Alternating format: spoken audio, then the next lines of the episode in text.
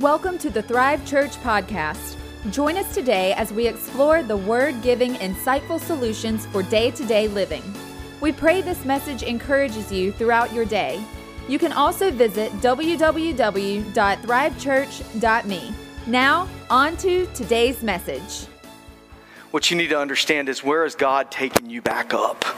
Where is He floating you back up to the top? How is that taking place? There's something incredible that I want you to see in this next slide. It's a picture of an iceberg. And so I want you to be able to understand what an iceberg is all about. An iceberg is something that is buoyant. You see, an iceberg is in incredibly frigid waters. It's really cold. But instead of being on the bottom, an iceberg moves straight up to the top.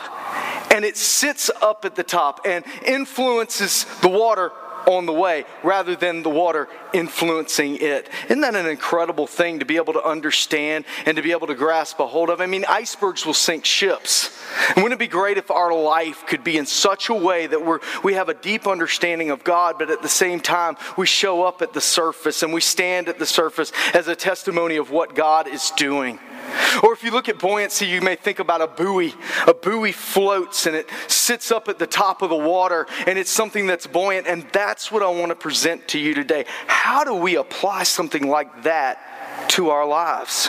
And so I want to give you a scripture today that I hope helps in that. It's found in Proverbs chapter 3, verses 5 and 6. Proverbs chapter 3, verses 5 and 6. Toward the middle of the Bible, um, I like to say that because we, we're working with a group of boys in our church, and uh, we gave out 12 Bibles a couple of weeks ago. And when we gave them out, I realized that these boys have never opened up a Bible in their life. And it's amazing how many people are in that position, have never opened a Bible, and they're, like, they didn't know where to go. Well, where am I supposed to go here? Well, we said turn to John. They're like at the front. And so that's increasingly becoming true. So, if you will, I want to give you a little bit of understanding about the scripture that I'm about to read to you. It's written by a king named Solomon. And he's the guy, this guy, his dad was the one who fought the giant, you know, David, who, uh, David and Goliath, where he took a stone and he, he slew the giant. This is the guy who took that kingdom. And his dad was like the greatest king in all of the Old Testament, man. He was the man. And understand that this guy walked in to the kingdom in its golden age and doing so well and made it even better. Now, how is it that that took place? He prayed a prayer and he asked God, he said, God, give me wisdom to rule these people. And that prayer was so good that later on in history, we, we just went through an inauguration. There was an inauguration later on in history of somebody who took the United States at probably the hardest time to take it. He really didn't even want to be the president. His wife definitely did not want to live in Washington. She didn't like political office. She didn't want any of that stuff. And his name was Truman. How many of you have heard of President Truman? You know, you understand. He took, when he came into office, he came into office during the Second World War. He came into the United States at the tail end of a depression. He came into the United States during the hardest time you could possibly rule. And he prayed the prayer of Solomon, saying, God, give me wisdom to rule these people. Solomon, in that wisdom, was so smart and did so well that people came from miles around to see how great the kingdom was. Understand that that same prayer ushered in for the United States something incredible. Realize, before World War II, the United States was the 18th leading economic power in the world. After World War II, by far number one. What is it about that prayer? What is it about wisdom that makes you so buoyant? Check out this scripture. This is what it is. Here it is. Trust in the Lord with all of your heart. Lean not on your own understanding. In all of your ways, acknowledge Him, and He will direct your path. Trust in the Lord with all your heart. Lean not on your own understanding. In all of your ways, acknowledge Him, and He will direct your path. You know which path you're taking when it comes to a buoyant life? It's not a path down because that path is not going to lead you to life. It's not a path to the left because that path is not going to help you out. It's not even a path to the right because that path is not going to take you where you need to go. The buoyant life is about having a path that goes straight up being able to rise up to the top, being able to rise above the thing that's holding you down. Now, how do we get there? How does that take place? Well, understand first and foremost, I want you to understand what's the big idea here, and that is that the blessed life is a buoyant life that moves above circumstances. The blessed life is a buoyant life that moves above circumstances. Your circumstances are like that water, and it'll drown you if you stay there too long.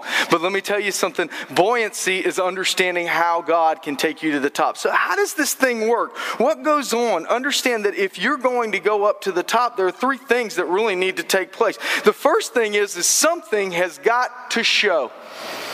Something has got to show up. Now, Pastor Kevin mentioned surfers. You know, when I was younger, there was a, there was a surfer that was really good. He was known for riding these gigantic waves. His name was Jay Moriarty. Some of you may have seen the movie Chasing Mavericks. That's about his life. And what took place with him was he learned to ride these 45 foot waves, these gigantic waves that he would drop off the face of. And here's the thing about riding a wave like that if you fall over, you're probably not going to make it. I mean, these are waves that can kill you, they're so big. And understand that for him, he had to understand buoyancy. He had to be at the place that he understood how to go from being buried by a wave, falling down and having millions uh, or thousands and thousands and thousands of pounds of water burying him down to the surface, pushing him down into the deep just like some of us feel sometimes in life. And, and everybody around him who was watching him surf that wave understood that until they saw his head come up, he was in danger. You see, when your head comes up above the water, when your head comes up above the situation, it ought to be a testimony that you have survived, that you've made it through, that something worked out. So, in other words, in the buoyant life, there's something that has to show. You know what it is? Your face needs to be able to show as a testimony. That's what needs to be able to go on. We need to be able to get up to the top of our situations, and that has to be able to show. Let me tell you what gets you there. What gets you there is the Lord, understanding trust in the Lord with all of your heart, leaning not on your own understanding. In all of your ways, acknowledge Him, and He will direct your path. Understand your path is straight up, and when you get to the place that you come back up to the top, and people say, How in the world were you able to come out of the depression that you were under? How in the world were you able to come out of the situation that was burying you down so hard? How were you able to do that? The way that you're able to do that is being able to trust in the Lord with all your heart and lean not on your own understanding. Right. That in all of your ways you acknowledge Him and He will direct your path. Understand that not only do some things have to show, but there are also some things that are going to have to go. You know what has to go? Is whatever it is that's weighing you down. If you are buried up under the water, the last thing you want to do is hold on to something. I don't care how much you like your concrete brick. If you are drowning, you need to drop that thing. No matter how much you, you might be somebody who really likes to hold on to stuff. If you are, don't raise your hand. You might be one of those people who kind of has a little bit of hoarder to you. You know, you like to keep stuff. My dad's like that. He's got like stuff everywhere, you know. It's all organized, it's all got its place, but he likes to hold on to everything because he might need it one day, you know. And understand that that may be you, but if, if it's drowning you, the last thing you want to do is try to hold on to it. So I want to give you a couple of things that need to go from your life. A couple of things that you've got to be able to get out of your life because if you keep them in your life, they're going to drown you. The first thing is this. Here, here's the first thing that's really got to go is greed. Greed has to be able to leave our lives. If we try to hold on to the things that make us greedy, we're going to miss out on all the things that God has for us. Greed. Don't try to hold on to and hoard things and hold on and hold back because generosity is the very thing that will make your life rise up to the top. That doesn't make any sense, you know? I sit there and look at that and I think, how in the world is it that I'm going to give things away and that's going to make my life better? But when you really look at it, it's the people who give, give, give, give, give that are the ones who experience that much more. They're happier people. They have more than other people have? How is that? Why, how does that work? Because, quite frankly, in regular understanding of mathematics, it doesn't work that way. If I give things away, I shouldn't have things, you know? I mean, like 2 minus 2 shouldn't equal 18. It just shouldn't work that way. But somehow it does. Somehow, you know how that somehow it is? It's trust in the Lord with all your heart. Here it is. Lean not on your own understanding. Because if you're trying to hold on to your own understanding, that's what'll sink you. Your own understanding will tell you never, ever, ever be generous. Never, ever, ever just give your stuff away. But you understand that the key to life is having that generosity and saying, I'm going to give this away. I'm going to, I'm going to help this person out. I'm in my small group, and there's a group of people who are sitting around in our small group and hanging out and being able to understand each other in life. I, I need to be able to give if there's a need in my small group, if there's a need in the community that I'm a part of. I'm here with a good friend today, Cliff Elrod, and he leads a small group that meets in my house, and he always shows a video when we start out that talks about biblical gardens, and what it's talking about is taking care of your neighbor's garden. And if your neighbor's garden's falling apart, making sure that you look out for your neighbor, because if theirs falls apart and theirs is above you, it's going to sink you too, and it's going to sink everybody below you. That's how a church breaks down. That's how a community breaks down, is they don't take care of each other. So we've got to be a people that understand that greed has got to go. Generosity has to be what's in our life. That's what has to be able to take place. Generosity. There's one of my good friends here, Josie Toothman, man. She is such a generous person. I just appreciate her so much for that. And she has that in her life. Do you have that in your life where you understand a need that is there that you're going to sow into somebody else? Because being able to have that as a part of your life is going to be the very thing that's going to bring you up to the top. However, beware. Can I put a warning sticker on this? Because there are some people who are generous who don't understand how generosity truly works. You see, community and generosity are connected. All right. When you disconnect community and generosity, somebody will rob you blind. There are people out there who want to take, take, take, take, take. And they will come to you because they understand that you're generous and they understand that you're giving and they want to get, get, get, get, get. So they're going to try and take everything from you. And when you do that, that's when you end up in an enabler situation. That's when you end up, you're not helping them, you're hurting them. Why? Because they need to be in community before they experience generosity. And if generosity ever precedes community, you're not doing somebody a favor. You know, the first thing you need to do is say, Are you in biblical community? Because if not, come and get into a small group with us. There are going to be people who are going to give you mentoring. There are going to be people who are going to bless your life. There are going to be people who are going to speak into you. And you're going to get into a situation where I'm going to help you, and my helping you means you're going to help somebody else. That's community. When it's not community, it's going to be, I'm going to help you, and then you feel like you deserve it two weeks later to get the same thing that I helped you with. And then two weeks later from that, you don't want to be my friend anymore when I stop giving you what I gave you. See, that's when generosity precedes community. We have to be a people who understand how to have that take place. So, what's got to go? The obligation of others. Never take on somebody else's obligation without God's direction. Let me say that again. Never take on someone else's obligation without God's direction. Always, always be generous within the community that you are a part of. Someone's in your small group, someone's in your life, they fall on tragedy in life. You need to look out for them. You need to make sure they're okay. And they're, they, in turn, one day, you may need what they have. And that's how God works. And it's beautiful. So greed has got to go. Greed has got to go. We've got to be able to show, we've got to be able to emerge, we've got to be able to come into the situation situation where we show what God is doing, but also greed has got to be something that leaves our lives. Let me give you an example of how this takes place, that understanding of connection. I hear, uh, there's a beautiful story. They, they, actually made a movie about this, but there's a preacher, his name is Ian. There's another surfing example. You know, I love these things, man, because it deals with buoyancy. But this guy is a preacher who this morning in England preached a sermon, who this morning led people to Christ.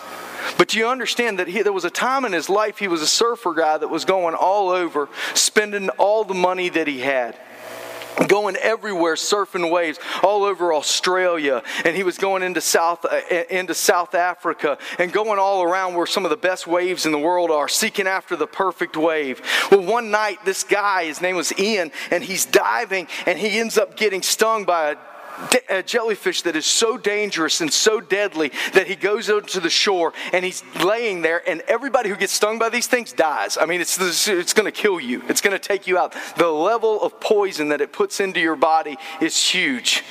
And here he is, he's been diving, he comes back to the surface, he's laying down on the beach because the boat that had to bring him back had to go back and get the other people who were diving with him.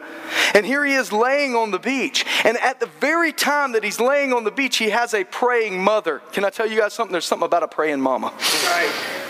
There's something about a praying mother that is amazing, that's incredible. And mom feels the presence of God speaking to her, and she begins to pray for her son because her heart gets heavy, and she lays down, she begins to say, Lord, touch my son. Lord, take care of my son. Lord, get him to where he's okay.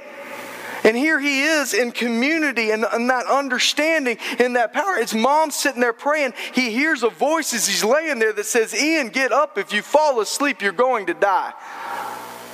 And he gets up. This is a true story. He gets up and he goes in, and they, they eventually get him into the hospital. Now, here's the crazy thing this guy literally died on the table. Oh my gosh. And mom's praying. And mom's asking God for her son. Now, he's already dead. And they're writing up his report. And, and the nurse who's writing up his report, all of a sudden this kid st- sits up. That's why he's preaching the gospel today. That's why he's not out going and, and surfing some wild waves and going and chasing after this wild party lifestyle. That's not what he's doing. Today, he wants to share with people the gospel because God impacted his life so powerfully and so wonderfully. And he began to forgive everybody that was around him. And he asked God, Forgive me of my sins. And that message is so ingrained into him that he's now sharing it with everybody that's around him. Generosity is pouring out from him. He has understood that there are things that had to go from his life, and he also understood that there are things that need to grow in his life. There are some things that need to go, and then there are some things that need to grow.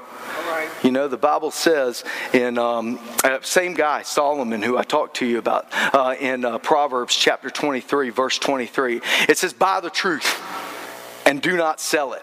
Also gain wisdom, instruction, and understanding."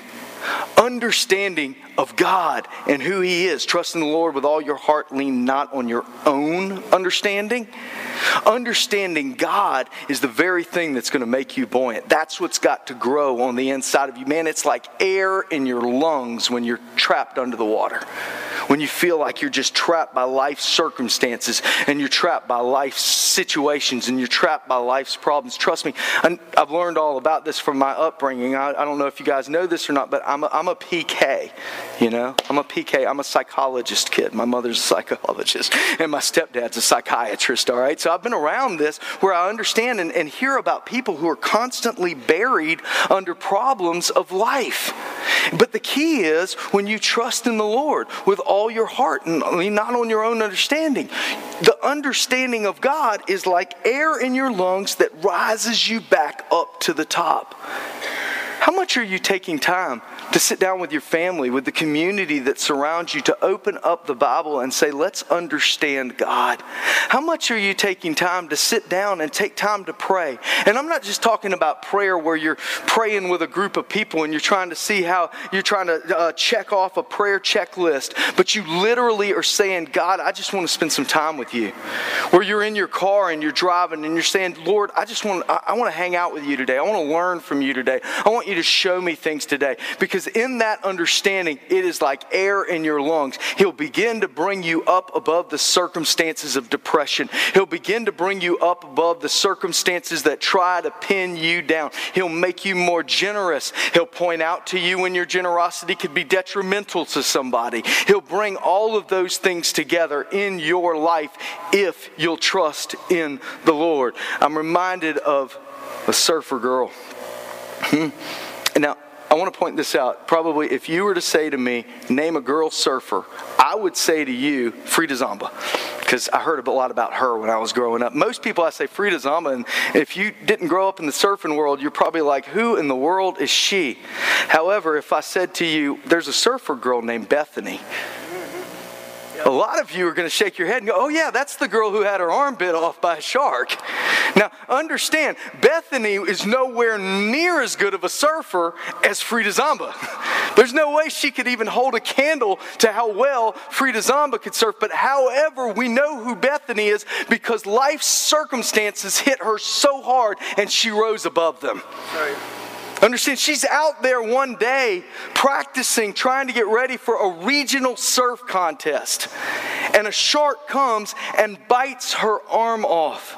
And for a lot of people, that's it, man. Time to go into depression, time to get sunk into problems of life, and time to be a victim, and time to say, oh my gosh, life has hit me so hard, and well, I don't deserve this, and all those things. But instead of doing that, she was somebody who chose to rise to the top. She was somebody who came to understand who the Lord is. She was somebody who says that greater is He that is in me than He that is in the world. She was one of those who came to understand understand that she could do all things through Christ Jesus who gives her strength. And that means, yes, a shark may have bit my arm off, but I can still go to this surf contest. And all of a sudden, we know who Bethany is. We don't know who Bethany is because of her surfing skills so much. We know who Bethany is because of her faith. All right. You see, people need to be able to know who you are because of your faith. And the harder life circumstances are, the more they try to bury you, the more you're going to be able to rise up to the top when your faith is there. That is the very thing that needs to be able to grow. We need to be a people who understand that. And if you would, I want to share with you one more scripture as I come bring this to a close. And this is the scripture. It's found in um, it's found in uh, 1 Peter. We're going to go to 1 Peter chapter 4, verse 7. 1 Peter chapter 4, verse 7. And in going to 1 Peter chapter 4, verse 7, I want to point something out to you. This was a guy who we understand to be a great believer. This was a guy who, in the early church, is like the guy. I mean, Jesus looked at this guy and he said to him, Take care of my church feed my sheep. You know, this is the guy who, when it was the first day of the New Testament church, he's the one who gets up and preaches the very first sermon. This guy. And this guy had so much wisdom, and this is what he said in 1 Peter chapter 4, verse 7 through 10. It said, The end of the world is coming soon. Therefore, be earnest and disciplined in your prayers. That's buoyant. Most important of all, continue to show deep love for each other. Did you hear that? Most important of all, continue to show deep love for each other. For love covers a multitudes of sin. Uh, for love covers a multitude of sin. Cheerfully share your home with those who need a meal or a place to stay. God has given each of you a gift from him that from him that his great variety of spiritual gifts use them well and serve one another. In other words god has gifted every single one of you with something that can come into this community. That we're, instead of just you being buoyant and rising to the top, think about this. Every one of you begins to build a network of buoyancy that begins to join together. And all of you make a decision to say, we're going to show each other so much love, and the things that rise us to the top, it's going to be the very thing that's going to bring us up out of our situation. So I don't know what you've been going through, I don't know what's taken place in your life, but this is what I want you to see. There are, and this is in your notes, there are weights that need to be removed. There are things that happen in the buoyant life. There are weights that need to be removed. There's an infilling, number two, that needs to take place. And number three, you've got to be able to emerge above your situation. And that's the buoyant life and how that takes place. Now, the beautiful thing is when you're not doing it alone. It's when you're doing it with others. Would you join hands with somebody next to you, that's all right? And let's take a moment to just pray and to ask God to begin to move in your hearts and in your lives, that God would move you above any circumstance or situation that is attempting to hold you down. So, Father, you are incredible. You're wonderful. You're above anything that we could think of. You can do above anything that could come in our way. You're the one who can bring us up above every situation. That when life hits us like a giant wave bearing us down, you're the one that brings us back up to the top. You're the one who teaches us how to let go of the things that are dragging us down.